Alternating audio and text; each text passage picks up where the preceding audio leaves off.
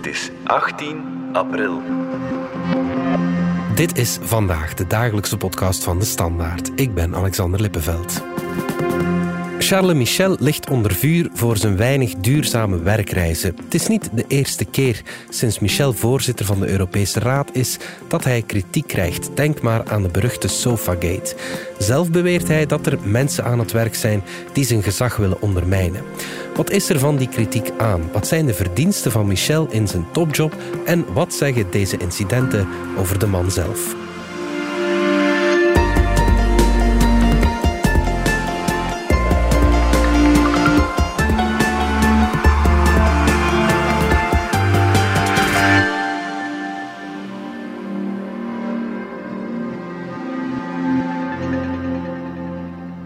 Peter de Lobel en Bart Beierland, jullie volgen de carrière van Michel al een tijdje. Laat ons beginnen met uh, vorige week. Wat is er toen gebeurd, Bart?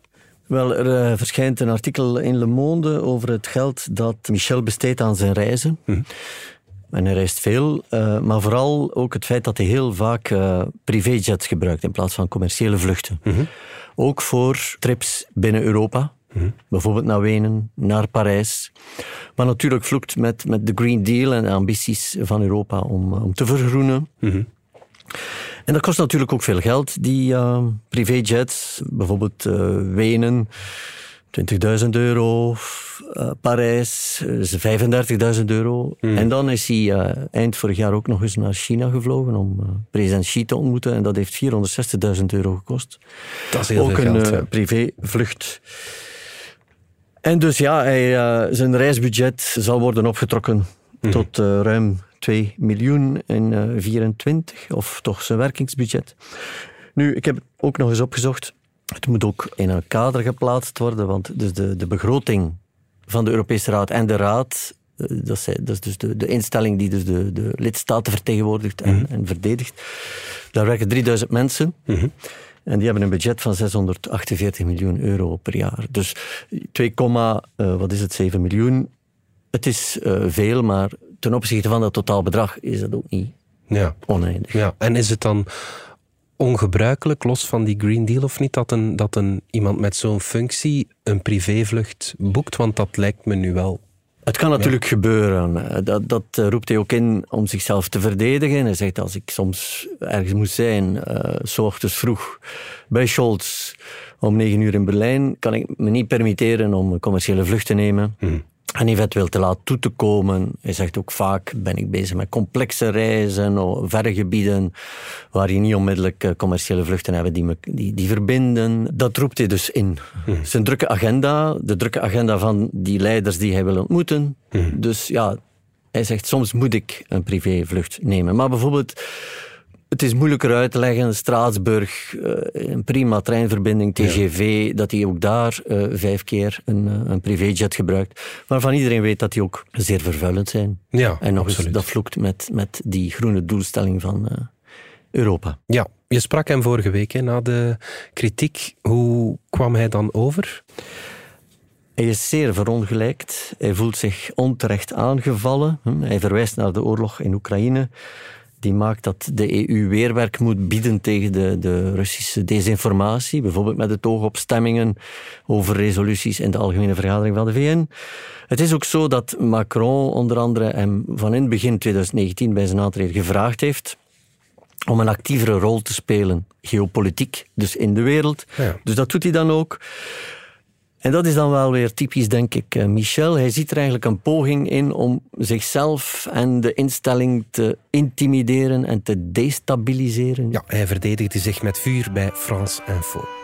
Il y a une tentative d'intimidation, il y a une tentative de déstabilisation, la plupart du temps d'ailleurs euh, par, des, propos qui sont euh, anonymes et médisants. Euh, D'un point de vue factuel, les règles du Conseil sont similaires aux règles de la Commission. Euh, les règles sont transparentes, euh, les dépenses sont également extrêmement euh, transparentes. J'ai donc l'impression qu'il y a une tentative afin d'essayer de réduire l'impact du Conseil européen et de l'Union européenne sur la scène internationale. je n'ai pas l'intention de me laisser intimider. Nu, dat lijkt me enfin, nogal complotdenken, eerlijk mm -hmm. gezegd, en een beetje vergezocht. Nu is het wel zo dus dat die, die Brussels bubble met diplomaten en journalisten echt ook een groot roddelkot is. Hè. Al die uh, citaten tegen hem die zijn natuurlijk ook anoniem. Het, het punt is, hè, het is vrij onduidelijk hoe de 27 leiders over hem denken. Maar daar gaat het tenslotte om. Ja. Het, is, het is nog eens diplomaten, anoniem uh, bij de koffie. Het is makkelijk om te zeggen van Michel is een, een, een zwakkeling, uh, doet het niet goed. Dat is heel moeilijk te weten te komen hoe die 27 precies over hem denken. Mm -hmm. Want die mensen zijn beleefd, die sparen elkaar eerder. Ja. ja. Want daar moet toch ook wel wat achterklap zijn, of niet? ja. Ongetwijfeld. Ja, ja. En, en dus dan was er onlangs Politico schreef dat op de top in februari met de Frederiksen, de Deense premier, uitgehaald had. Naar het feit dat, het, dat die top zo chaotisch verliep. Nu, Michel zegt dan, maar dat is compleet verkeerd. Het is eerder het omgekeerde dat gebeurd is. Ik probeerde uh, nog aanpassingen aan de conclusies af te blokken en, en uh, met de Frederiksen kwam mij te hulp. Mm -hmm. Ja, wie weet, het is ook heel moeilijk te controleren natuurlijk, want die 27 zitten daar in een eentje. Mm -hmm. Bovendien, die top met Zelensky, dat was de top met Zelensky, is inderdaad zeer chaotisch verlopen. Maar het is ook zo, al die 27 die wilden apart, uh, aparte ontmoetingen met Zelensky. dus dat heeft natuurlijk uren geduurd. Hè. Ze zijn dan ingedeeld in groepjes van vier. Hmm. Maar er was geen één die zei van, uh, ik wil niet met Zelensky praten. Dus Tuurlijk je zit daar dan als voorzitter van de Europese Raad. Je kunt ook moeilijk zeggen van, alleen jij en jij mogen praten met Zelensky. Ze, ze wilden allemaal met hem praten. Dus ja, het, het, is, het is soms ook uh, ondankbaar. Ja, kan ik me inbeelden. Dat doet wat denken, Peter, aan de methode Michel. Dat was zo zijn manier van regeren en onderhandelingen toen hij premier was. Hè? Tussen, ja, uh, inderdaad. Dat was... Ja. Uh, Charles Michel probeerde altijd iedereen zijn, zijn verlanglijstje op tafel te laten leggen. Hm. Uh, op zijn tafel, zodanig dat hij er zicht op had. En dan uh, ja, ging, ging je in eindeloze, soms onderhandelingen, heel vaak bilaterales. Hm. Uh, waarbij hij zo goed mogelijk probeerde voor zichzelf de puzzel te leggen van oké, okay, waar, waar kunnen we landen? En pas als hij ergens het moment zag, of de tijd rijp, achter van oké, nu kunnen we landen, dan stoomde hij door, uh, werd iedereen meegeroepen en kwam je tot grote akkoorden. Dat was kort samengevat een beetje zijn, zijn aanpak. Mhm. Bij die aanpak uh, hoorde altijd nog een, een, tweede luik, dus je kwam tot, tot de akkoorden. Uh, dat was dan dikwijls uh, ja, zo vlak voor de zomer, vlak voor het reces, het grote zomerakkoord. En dan na de zomer bleek dat heel dat akkoord eigenlijk aaneenhing uh, met, met losse eindjes. Ja. Die vloe die dat hij daar altijd mee inhield, dat, dat maakte eigenlijk ook op een duur deel uit van die, van die methode Michel. Dus, dus hij, hij kwam wel tot akkoorden, maar ja, die, die resultaten bleven, bleven dan dikwijls toch nog, toch nog uit. Of er was dikwijls nog veel werk aan nadat het akkoord eigenlijk uh, gesloten was. Dat was toen met vier partners, vier partijen. Ja. Nu met 27, dat is wel iets anders. Uh. Maar ik, ik uh, herken daar iets in. Een van zijn eerste toppen had hij een akkoord of kondigde hij toch aan dat hij een akkoord had onder de 27 om uh, klimaatneutraal te worden in 2050, terwijl de Polen waren niet akkoord. Hmm. Maar hij, hij, slaagde er wel in om dat dus te verkopen van er is wel een akkoord. Hmm. Waarop dan uh, grapjes werden gemaakt van ceci n'est pas un accord.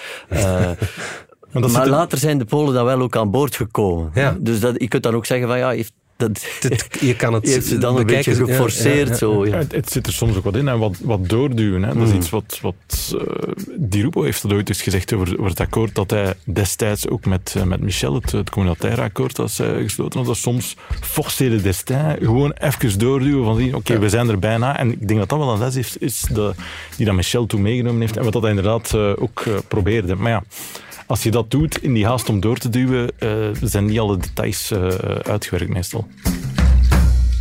Nog even naar zijn uh, Europese parcours. Hè. Bart, is niet de eerste keer dat hij ja, onder vuur komt te liggen in zijn huidige functie. Nee, het is natuurlijk... Iedereen blijft teruggrijpen naar het fameuze Sofagate. Hè, Mhm. waar, waar ze toen het incident... Eh, toen ze op bezoek waren... Toen hij samen met Von der Leyen, de commissievoorzitter, op bezoek was bij Erdogan. Mhm. En er dus geen zetel uh, voorzien was voor Von der Leyen op het podium naast Erdogan. Ja. I felt hurt and I felt alone as a woman and as a European. Because it is not about seating arrangements or protocol. This goes to the core of who we are. This goes to the values our union stands for. And this shows how far we still have to go before women are treated as equals, always and everywhere. Zo geen En heeft daar fauteuil, dan ja, ja. ja, niet goed of niet eh, onmiddellijk op gereageerd. Dus Van der Leyen moest dan daar eh, vijf meter verder zitten, Mhm. helemaal alleen. En dat heeft hem echt wel beschadigd. En dat blijft hem beschadigen. Dat blijft hem achtervolgen. Op nieuwszender LN24 drukte Michel nadien zijn spijt wel uit. Naturellement, je, regrette profondément euh, l'image qui a été donnée et l'impression qui a été créée à cause de ces images et à cause de cette euh, situation euh, d'une forme de, dédain ou de, mépris pour la présidente de la Commission européenne, mais également pour les femmes en, général. Je regrette profondément cette situation. Je kunt zeggen, sindsdien is, het eigenlijk, is, is de miserie eigenlijk begonnen. Maar ik denk dat het ook een kwestie die maakt dat hij het eh, geregeld moet afleggen tegen von der Leyen. Eh, zij hanteert meer die Anglo-Saxische stijl, is concreet in haar praten. Ja. Praat natuurlijk ook uitstekend Engels. En hij heeft meer die, die Franse stijl met heel veel omhaal van woorden, grote ideeën, hè, zoals de strategische autonomie.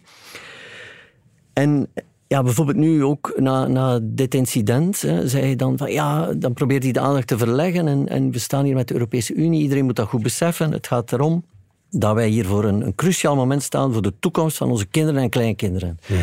Zie je, dat is, dat is zo altijd die grote eh, schema's, ja, waarvan je dan soms afvraagt, maar wat zit erachter, weet je?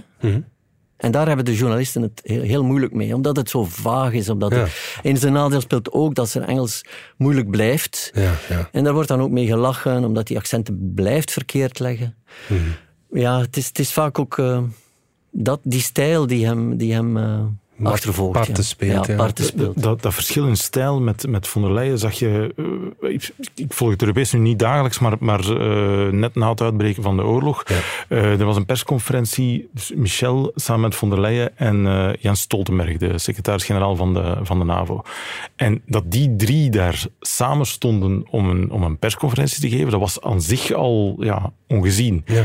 Dat is iets wat von der Leyen en dan daarna, ik denk dat ze in die volgorde eerst Stoltenberg of eerst von der Leyen, wat, die twee eerst, ook benadrukten op het moment dat, dat hun micro aanging van, van eh, het, is, het is belangrijk dat wij hier met drie, met, met Charles Michel, met Ursula en met, met Jens en met Ursula eh, staan.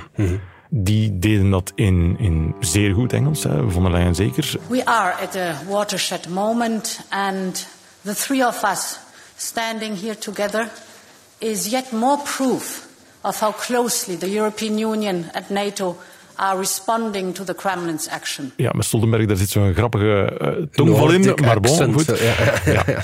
So thank you again to both of you for coming, and thank you for uh, the fact that the European Union and NATO is standing so strong together. So please, Ursula. En dan de derde die, die sprak was dan uh, inderdaad uh, Charles Michel. Uh, inderdaad, zijn, zijn klemtoon, ja, bon, uh, de, de, er is werk aan aan zijn Engels, maar het was gewoon ook de, de hele manier het, het, contrast met die vorige twee was, was zo groot. Dus die spraken in, in rustig, die, die legden het goed uit. En hij begon, en het was alsof die andere twee er, er niet waren. En hij stormde vooruit met een, Hmm. een voluntaristische boodschap. A cataclysm shook Europe. A brutal aggression triggered by Vladimir Putin and the Kremlin against human beings. A large-scale military attack on the Ukrainian people. And this unprovoked and unjustified attack is unlike anything on European soil since the end of the Second World War. Dat je dacht van, maar, maar wat, een, ja, wat een breuk met, uh, met die andere twee. Terwijl ja, ik denk dat hij in zo'n geval soms zelfs niet, niet doorheeft dat hij zo anders is. Of, of zie je dat als, als bewust, zo'n dingen? Ik denk dat het gewoon zijn, zijn stijl is. Ja. En ik herken er heel veel in van uh, zijn vader, Louis ja, Michel, wel, ja. die hetzelfde voluntarisme had. Want bijvoorbeeld over, over Michel niemand betwist dus dat hij de, de Europese Unie in het buitenland moet, moet vertegenwoordigen. Ja. Maar bijvoorbeeld, hij heeft zich uh, ingespannen om, toen er gevechten waren tussen Armenië en Azerbeidzjan, om daar dus die leiders samen te brengen en tot een compromis uh, te bewegen. Mm -hmm. uh, het ging heel slecht in Georgië. Hij heeft daar ook echt heel veel energie in gestoken om die mensen samen te brengen, om, om dat conflict op te lossen. Dat, mm -hmm. dat is nooit niet gelukt. Nee, ja. En iedereen Maar vraagt dat zich lukt ook al af, decennia maar, lang maar, niet eh, natuurlijk, dit ja. is toch eerder iets voor Borrell. Hè? Dat is de hoge vertegenwoordiger voor buitenlands beleid van de EU. Dat moet hij doen. Mhm. Dat doet me denken aan Louis Michel. Die, hij was minister van Buitenlandse Zaken Mhm. en, en eh, het was volop oorlog in Centraal-Afrika. En hij vloog dan eh, met in zijn zog een hele bende journalisten naar Centraal-Afrika om daar vrede te helpen stichten. En ik herinner me bijvoorbeeld, we kwamen eens aan bij Museveni, de Oegandese president. En in het begin mochten wij daarbij zijn. En Museveni vroeg hem, van, wat kom jij hier eigenlijk doen? Dat is pijnlijk. Hij, hij, ja, dat, is, dat was Louis Michel. Maar het is dat voluntarisme, ook van zijn vader, dat hij, dat hij heeft. Hè? Ja, ja, ja. Wat ook wel in zijn nadeel speelt in Europa, dat is de manier waarop hij omgaat met zijn eigen mensen. Je hoort altijd van Louis Michel, zijn vader, dat hij, dat hij wel warm was ten opzichte van zijn medewerkers. Charles Michel kan keihard zijn. hè. Hij heeft bijvoorbeeld zijn eerste kabinetchef, met wie hij jarenlang had samengewerkt, eigenlijk eh, geliquideerd na een aantal maanden. Het zijn ook wel dingen die meespelen in de, in de perceptie over, over Michel in Europa. Heeft volgens mij ook een beetje een, een drang wel naar, naar grootsheid. Eh, is, in, ja. in voorbereiding van de podcast was ik wat dingen eh, gaan, gaan opzoeken, oude interviews onder meer. Mhm. En eh een daarvan was het, het, het allereerste interview dat hij als premier gegeven heeft. Ja, 2014. Eh, 2014, Ja. inderdaad. En ik herinner me, we, we, we stapten naar de wedstraat 16. En je zag hem, de fotograaf was net te laat, je zag hem net zijn gordijnen, de gordijnen van, van zijn kantoor open doen. En het was zo echt precies, zo'n beetje zoals in The Life of Brian, maar dan met kleren aan. Hallo wereld, hè, hier, ik ben Charles Michel, ik begin eraan. Eh, maar als ik dat, dat interview, dus dat herinner, herinnerde ik me nog. Ik zocht dat interview dan op en, en de titel van dat interview zegt al zoveel. Dus ik ben erin geslaagd te doen wat iedereen onmogelijk achtte. Ja, dat ja, ging dan over het, het vormen van, van een regering met de NVA en, en een Franstalige premier en zonder, zonder eh, communautaire hessel. Maar dan verderop in dat, in dat gesprek ook, op een gegeven moment, we vragen hem van ja, heeft u het gevoel dat u het land gered heeft? Waarop het antwoord, en er stond bij tussen haakjes ernstig, inderdaad ja. dus dat is, Ja, ja. dat is Michel ten voeten uit, denk ik. Dat, Ja. dat, dat het gevoel van, ik ben hier geschiedenis aan het schrijven. Voilà, dat, dat wou ik zeggen. Een plaats in de geschiedenisboeken claimen. En dat eh, wordt hem nu ook wel verweten, dus dat hij te veel zichzelf te graag groots ziet. Ja. En, en te groots presenteert. En natuurlijk, dat, dat wekt dan ja, concurrentie op. Hè? En de vraag van, eh, moet hij dat wel doen? Ja, Je bent natuurlijk voorzitter van 27 EU-landen, waaronder een paar van de machtigste mensen ter wereld. Je voelt je natuurlijk machtig tussen zo iemand als je zo'n vergadering voorzit. En die functie is nog steeds niet helemaal duidelijk. maar de vraag is natuurlijk, zijn, zijn, de eerste taak van de voorzitter van een Europese Raad, het is niet de president, het is de voorzitter van Ja, de Europese Raad, is proberen compromissen te smeden tussen die 27. Onder Van Rompuy werd het eigenlijk, die functie vergeleken met een, met een, ehm, een schapendrijver. Hij moet al die schapen, die 27 schapen, door één poort zien te krijgen. Dat is eigenlijk zijn, zijn hoofdtaak, dat is zijn, zijn eerste taak. Ja. En dat veronderstelt eigenlijk zeer veel terughoudendheid. Bij Michel ligt dat anders. Hij voelt zich echt als een vis in het water in dat internationale. Dat is wat hij zeer graag doet. Toespraken geven, wereldleiders ontmoeten, hem proberen te overtuigen. En de kritiek is dus dat dat een beetje te kosten gaat van die voorbereiding van die Europese raden. Ja. Dat hij daar te weinig input levert. Dat het dan soms chaotisch verloopt, omdat er gesleuteld moet worden aan die conclusies. Maar goed, moet ook toegeven, die, die jongste raad bijvoorbeeld, in maart, iedereen was verbaasd, die verliep perfect. Het was alsof hij wilde tonen van, kijk jongens, eh, ondanks al die kritiek, ik kan het ook. Hè. Ja, ja, ja. Eh, veel hangt natuurlijk af van wat staat er op die agenda, hoe moeilijk doen die 27, zijn er een paar die moeilijk doen of niet. Vaak loopt dat dan uit en dan heb je natuurlijk iemand nodig die ingrijpt, die die leiding neemt. En dat hoor je dus, dat hij het gezag mist dat een Van Rompuy wel had. Tusk, ja, Tusk die heeft, is er ook niet in geslaagd bijvoorbeeld om de 27 in zaken migratie op één lijn te krijgen. Dus je moet ook opletten van, om, om onmiddellijk eh, de voorgangers op te hemelen. eh. Wat zijn zoal zijn successen geweest dan? Wel, als je dan ook praat met, met zijn critici, moeten die ook wel toegeven dat hij ook al successen heeft geboekt. He, he delivered, zoals ze dan in mooie Engels zeggen. Bijvoorbeeld in het begin die Green Deal, Ja. klimaatneutraliteit 2050. Dan die eh, begroting, nieuwe Europese begroting tot 2027. En het eh, Next Generation EU, het herstelfonds, om dus de economische gevolgen van de pandemie op te vangen. Ja. En dan met de oorlog in Oekraïne, die wapenleveringen, uh, de eendrachtigheid toch in zaken sanctiepakketten tot nog toe. Met, met moeite, maar goed, met trekken en sleuren, maar het is wel gelukt. Ja. Dus je kunt ook niet zeggen dat hij, dat hij op dat vlak uh, niks bereid heeft. Je kunt niet alles wat verkeerd loopt in zijn schoenen schuiven. En als het dan iets wel lukt, zeggen van ja, maar ja, het was dankzij Merkel of het was dankzij Scholz en het was dankzij Macron. Wat ook voor een deel waar is. Maar het succes heeft veel vaders. Je kunt ook niet altijd hem dan ook ontzeggen zijn rol in, in deze. Straks kijken we nog even naar ons land en wat er voor Michel volgt. Maar eerst gaan we even uit voor reclame.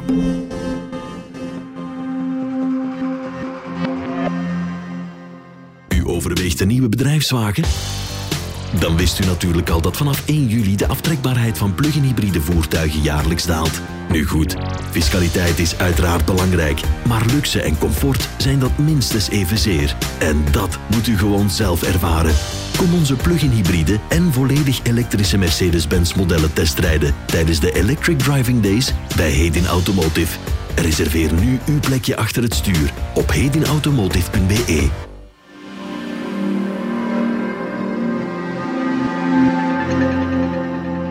Peter, ook hier staat hij nu niet bepaald bekend als de allerbeste premier die we ooit hebben gehad, zonder afbreuk te doen aan wat hij gedaan heeft. Maar hij heeft ook wel wat successen gekend in, in, België.